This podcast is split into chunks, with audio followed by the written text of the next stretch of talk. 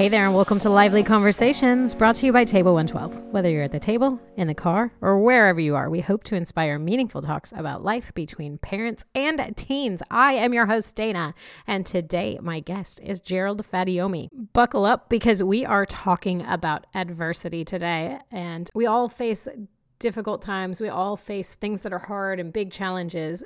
I don't usually say this, but grab a pen grab a pen and a piece of paper because you're going to want to jot down some of the wisdom that Gerald drops in this episode. It is so good. I mean, I was there for the interview, and when I went back and edited the episode, I literally sat in my office and cried because the things that he said just spoke to my heart right where I am today. So, without any further ado, let me tell you a little bit more about who he is. Gerald serves as the president and founder of the Stello Initiative. It's an organization that mobilizes young adults to serve through service based conferences called For God So Loved Tour. Gerald is the author of When Life Hands You Lemons, and we will get into that today. He also wrote Before You Go, which is a resource designed to help students follow Jesus and grow in their faith after high school. And Gerald also co authored Starting Now, which is a devotional for college freshman, which Justice read when he started school last fall. Gerald spent three years doing nonprofit work and four years as a student pastor. He is happily married to his beautiful wife, Kylie, and they just had identical twin girls. He loves cheering on LeBron James and browsing through the sneakers app. Let's jump into my lively conversation with Gerald.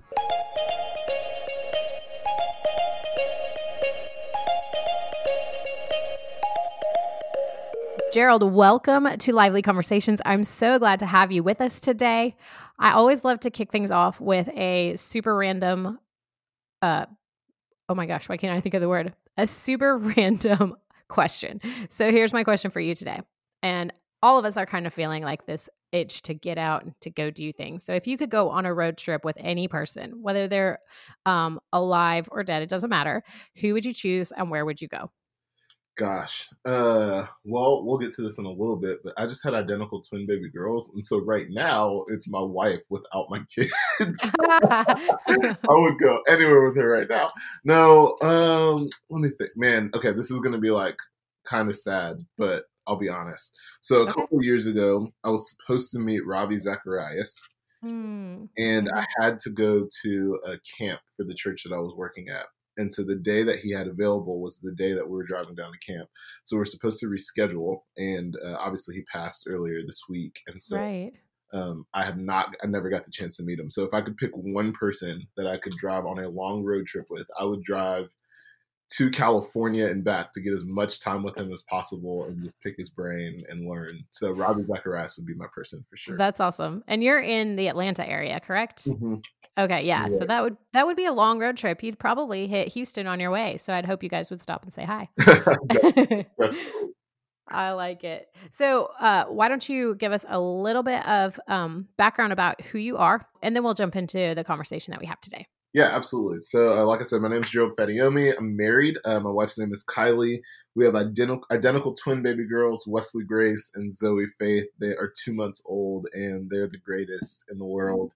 Um, I spent five years on staff as a high school pastor in Atlanta at a pretty big church uh, out here called North Point, um, and then transitioned off of staff uh, to travel, speak, write, um, and then also to launch a couple initiatives for college and young adults. So we do a conference every year for college and young adults, and then we also do a monthly gathering called Church um, at a church called Mountain Lake in Atlanta as well. So yeah, that's me.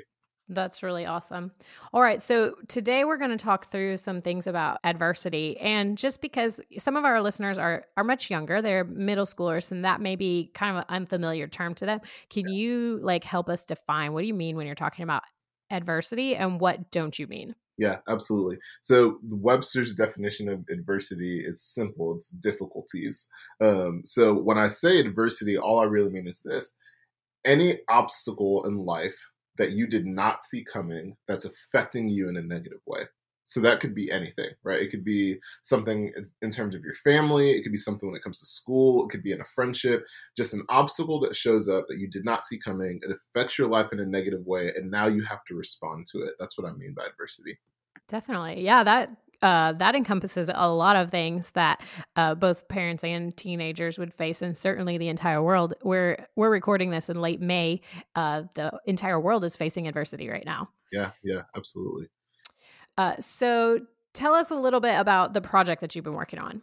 Yeah, yeah. So uh, I wrote a book called When Life Gives You Lemons. Uh, the subtitle is Three Must Ask Questions for Navigating Seasons of Adversity. Um, the book is also paired with uh, an online course that I've recorded with a licensed professional counselor named Hannah Hall. Um, one of the things that we've discussed is that when adversity hits, anxiety can be a byproduct. And uh, being a pastor, a communicator, I am not uh, skilled or have the knowledge base to tackle anxiety. And so I asked a professional counselor to come in and say, hey, will you help us with that as kind of a, an addition, a complement to the book? And so those two projects will release on June 15th, uh, which if you're listening to this, they're already out, which is pretty amazing. Um, but yeah, the book uh, came out of a season of adversity for me, actually multiple. I just have a crazy life. Um, I wish I was not an expert in this space, but probably the only thing that I know a lot about is adversity. So just a quick rundown. Um, my mom and dad were never married. My dad left in the third grade. Uh, my mom is a diagnosed schizophrenic, which led to seasons of homelessness uh, and foster care for me. Um, my mom ended up actually going to jail my junior year in high school. And so from 16 years old till now, I've been on my own, um, adulting, figuring out how to be an adult.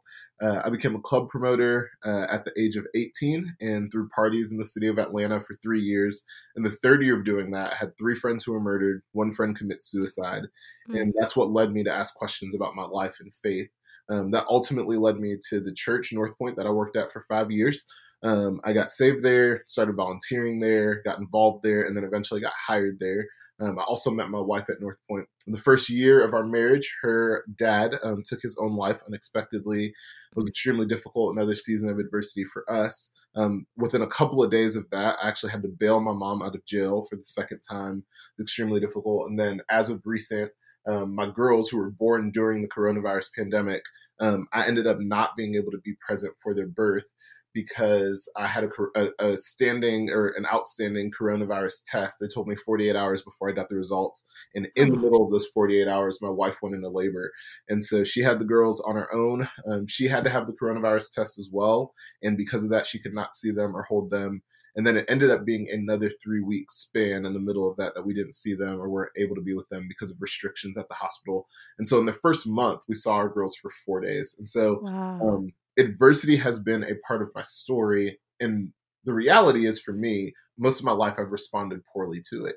Um, and I've asked the wrong questions. And so this time around, I felt like the Lord revealed to me a message that I preached a few years ago. He just reminded me of, of some of the things that were true from the life of Joseph that helped me respond differently this time, but then also led me to write this book, hoping that maybe some of the things that I've learned through my seasons of adversity will help others as they navigate theirs as well.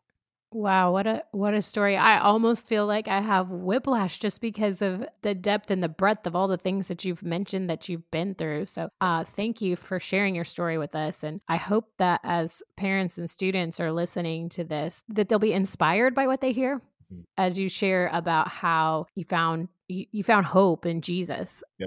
So, so you've talked a little bit about asking the right questions and you've talked about uh, looking at the life of joseph. Can you share with us some of those right questions that we should ask when life throws this tough stuff at us? Yeah absolutely. So the goal of the book is twofold. There's two overall goals and this isn't stated in the book but i get to talk about it so it's fun. These are the two goals of the book. One is for us to slow down and not respond the way that we typically respond to adversity which is usually with the question why why is oh, yeah. this happening to me? Why hasn't God done anything about this? As for coronavirus, why weren't we more prepared for this? Why did this have to happen to us? Uh, for seniors that I've been talking to, that's the question that they ask often. And so we tend to ask the question why when we face seasons of adversity. The goal is to not be responsive, but to slow down and ask the right questions so that we can actually get the most of the difficult seasons that we're in. Um, but then, two, the goal is to redefine the word good. So I'm going to redefine good for us, and then I'll go back and give us the three questions that I think we should ask in these seasons. These are three of the, the key chapters in the book. Redefining good. So uh, for me, most of my life, good has been anything that goes according to my plan and my purpose, right? Uh, if things are going my way, then it's mm-hmm. all good. I think oftentimes as Christians, uh, and if you're not familiar with this verse, you should go and read it. we misquote what Paul wrote in Romans 8:28. We say that for God works all things together for the good of those who have been called according to, and we like to fill in the blank with our purpose. But the scripture says his purpose. So, in understanding what Paul is saying, we first need to understand well, what is his purpose? What is God's purpose for you and for me? Well, God's purpose for us is really twofold. It's one, to be conformed into the image of his son. So, to make that really simple, to be more like Jesus, right? Mm-hmm. Two is to make disciples, or to make that more simple, to lead other people to know Jesus. And so, if the purpose of God for anyone who follows him is for us to become more like Jesus and lead other people to know Jesus, then that allows us to zoom out of really hard situations and go, okay, this is painful. This is hard. I wish this wasn't happening, but this is good. Because the end result of this is I become more like Jesus because he suffered, so I suffered. And the end result of this means I have an opportunity to share what I've gone through to help other people experience the goodness of God. And so when we start to look at our adversity through the purposes of God, it's a lot easier for us to define it as good. Okay? Now, getting there requires us to ask the right questions. So here are three questions to ask in seasons of adversity. The first is what's in my control? What's in my control? I think it's easy to put our head down and try to run through a season when something's really hard or really difficult. We just kind of want to get through it and be done with it. And oftentimes we feel helpless and it causes anxiety, it causes stress. It feels like there's nothing that we can do. The reality is there's probably more in our control than we realize, but the bigness of the situation causes us to miss it. And so one of the exercises that we talk about in the book is what if you sat down, wrote out all of the things that are concerning you or all of the things that make you anxious or nervous or you're having a hard time with in the season in that situation, and then circle the things that are in your control. Maybe things like your attitude, maybe things like a conversation that needs to be had with someone. It may be how often you journal about it or pray about it, right? Like there are things that are in our control. So we do the things that we've circled, the things that are in control. We do those to the best of our ability, and then we trust God with the rest, with the things that are concerning us. So we slow down and ask the question, what's in our control? The second question is, how can I grow because of this? And I have this quote in the book that says this I don't want to get through it, I want to grow from it. The reality of seasons of adversity, whenever you go through something really hard, is the end result can be that you become better because of it. Or the end result can be that the situation causes you to be worse, right? Yeah. Yeah, totally. My, my goal is to always be better. I want to be a better version of me. I want to be a better husband, a better dad, a better friend, a better son. Like, I want to be the best version of me that I can possibly be. I want to be more like Jesus. And so, in a hard season, instead of just going, I want to be done with this, like, let's be done, I'm going to go, no, no, no, no. Okay, God, what do you want to teach me? How can I grow? What should I have done differently? Um, what are some things that you're trying to break in me or develop in me or grow in me so that the end result of this is I become more like you? Mm.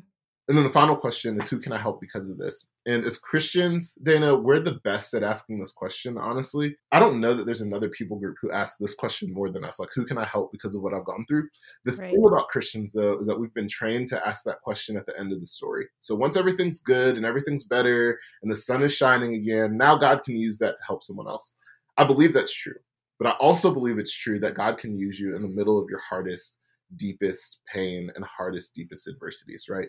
Um, these are the stories of cancer patients who lead their nurses and their doctors to know Jesus, right? They don't know how much more time they have, but in the middle of their hardest season, they pause for long enough and go, All right, God, who can I help? Like, how can I be used in this season? I don't want to miss an opportunity. And so I think if we back out and ask those three questions, um, what's in my control? How can I grow from this? Who can I help because of this? What we find is that our seasons of adversity can actually be really good. And we also are able to experience what James, the half brother of Jesus, wrote in James 1 2 through 4, where he said, um, Consider it pure joy when you face trials of any kind, that you can literally be joyful about the pain and the adversity that comes your way, because the end result is perseverance, and perseverance will lead to a mature and complete faith. So I've said a lot. Um, those are the questions. No, that is awesome. I think as I'm hearing you talk, it's almost like if I were to summarize it, I'd say when we take a different perspective, more of a eternal perspective, looking at the circumstances that we find ourselves in, if we like can get our brains to think more like our Savior thinks, then then that helps us uh, to do those three things that you said. Yeah, yeah, absolutely. Yeah, that's really profound. I would encourage you guys maybe to go back and rewind that and play it again because I think there was so much truth in there. uh, tell me what are the benefits for for parents and students when they ask better questions like these ones? Yeah, I think the end result are a couple of things. One, it's more peace. Um, this is what Paul writes in Philippians 4, 6, and 7. Do not be anxious about anything, but in everything, by prayer and petition, present your requests to God. And when you do, you receive the peace of Christ that will guard your hearts and minds in Christ Jesus our Lord. So, what Paul is saying in that scripture is exactly what we're talking about in the question, What's in my control, right? Um, you release the things that are concerning you to God. You do the things that are in your control. And Paul says that's a recipe to more peace. So I think asking the right questions will lead to more peace. Um, how can I grow from this? Asking that question is going to lead to maturity. Um, mm-hmm. But not only is it going to lead to maturity, it's going to lead to trust, right? Because when you see that God has brought good out of a hard situation before, you can trust that he's going to do it again right uh, so that's going to that's going to lead to more trust and then the last question, who can I help because of this? Um, that's going to lead to purpose. That's going to lead to more purpose and more fulfillment in life. And I think when we can look at our hardest seasons and realize that they could be used for the good of somebody else, it now brings purpose to the reason we've gone through that. And now it makes that not feel as sour and it takes away some of the sting when we realize like, yeah, that was that was hard for me, but it was hard for me and it was it allowed me to help other people. Um, and if you look at the life of Joseph, it's interesting. All of his adversity, which is what the basis the book is based out of, um, leads to this moment at the end of his story where he says, "You intended to harm me, but God meant it for good to accomplish what is now being done, the saving of many lives." And so, at the end of Joseph's life, he can say, "All of my adversity led to purpose." So I think peace uh, maturity and trust and then purpose are the end results of asking the right questions. Those are so good and so relevant i think for for the students who are listening. I mean if i rem- i know it was a while ago but when i think about when i was a teenager those were all things that i wanted uh, to be characteristics of me. I wanted to have peace. I wanted to be mature and i wanted to have purpose. And so yeah those are great great questions and great results from them. How can let's get a little bit practical for parents and students how can they get more on the same page about this? Do you have any tips about maybe questions or activities or things that they can do together to spur each other on in this way? Yeah so i think adversity is uh, is common language for everyone and what i mean okay. by that is everyone goes through adversity but it looks different in different seasons right? And so what feels like adversity for a 40 year old parent is not the same thing that feels like adversity for a 16 year old high school girl, right? Mm, yeah, totally. And so I think one is understanding neither of our situations should be discredited. Neither of us can look at the other person and go, oh, that's not that big a deal. Because whatever the season is, is real to us and it's a challenge to us. It's an obstacle to us. And we're trying to figure out how to navigate it. So I think one, being able to have honest and open conversation about, hey, mom or dad, or hey, kids, this is a season of adversity for us. This is what's going on in our family that we usually try to protect you from these conversations, but you should just know we're navigating this and trying to figure it out as a family. Or, hey, mom and dad, like, I had an argument with a friend, and now I have a friend group who's really frustrated with me, and I'm like trying to avoid them at, in the halls at school, and I don't know how to make this all work. And this is a season of adversity for me, and I'm trying to figure out how to navigate it and then together as a family to come back to those three questions right? So to sit down with your your teenager to sit down with your parents and go okay well, well what's in our control in this? What can we actually do? And then what do we need to pray about together and release to god? Um, mm-hmm. how can we grow from this? How can we get better individually? How can we get better as a family? What have you learned from this situation with your friends? Or what are we learning as a family through the adversity we're going through and then to ask the question who could we help because of this right? Like maybe as a family we're going to go to a shelter together once a month and volunteer. We're going to go to a soup kitchen and, and serve in light of the circumstance that we're going through. So i think as a family if you can one just identify that we're all going through something have honest conversation about it and then ask those three questions together um, i think it allows us to bond together in a unique way and then also serve together in a unique way as well Oh my goodness. I love all of what you just said. And for our listeners, if that is a process that you go through, we would love to hear about it. I'll pass those stories on to Gerald and let him know. But I think that would be so useful, especially in a season like this where we're piling disappointments on top of disappointments and we're piling struggles on top of struggles. And so, uh, yeah, just that is that is gold right there. Gerald, I want our listeners to be able to know where they can find you, where they can find the book. So tell us how can we how can we connect with you? Yeah, absolutely. Uh, on all social media platforms, it's at Gerald Fadayomi.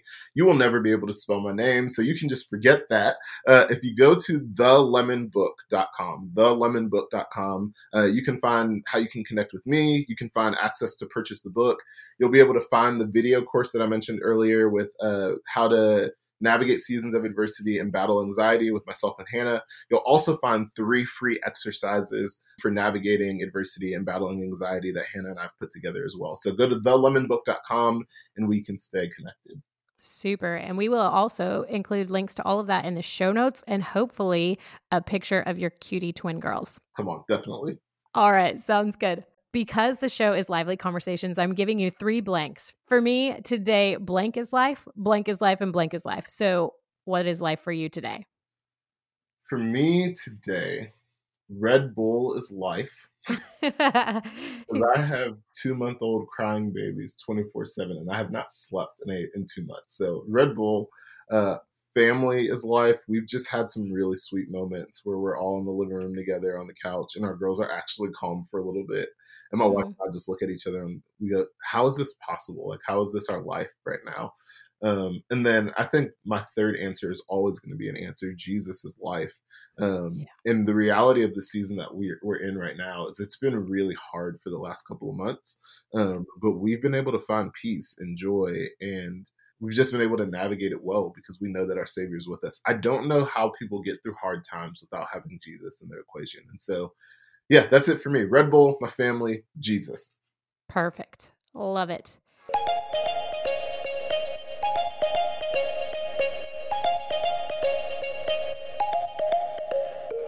There you go. Let's ask better questions that lead us to peace that lead us to maturity and that lead us to purpose. When he started talking about that purpose part and saying that we come we often feel like we need to have everything all finished and wrapped with a bow before we can serve other people.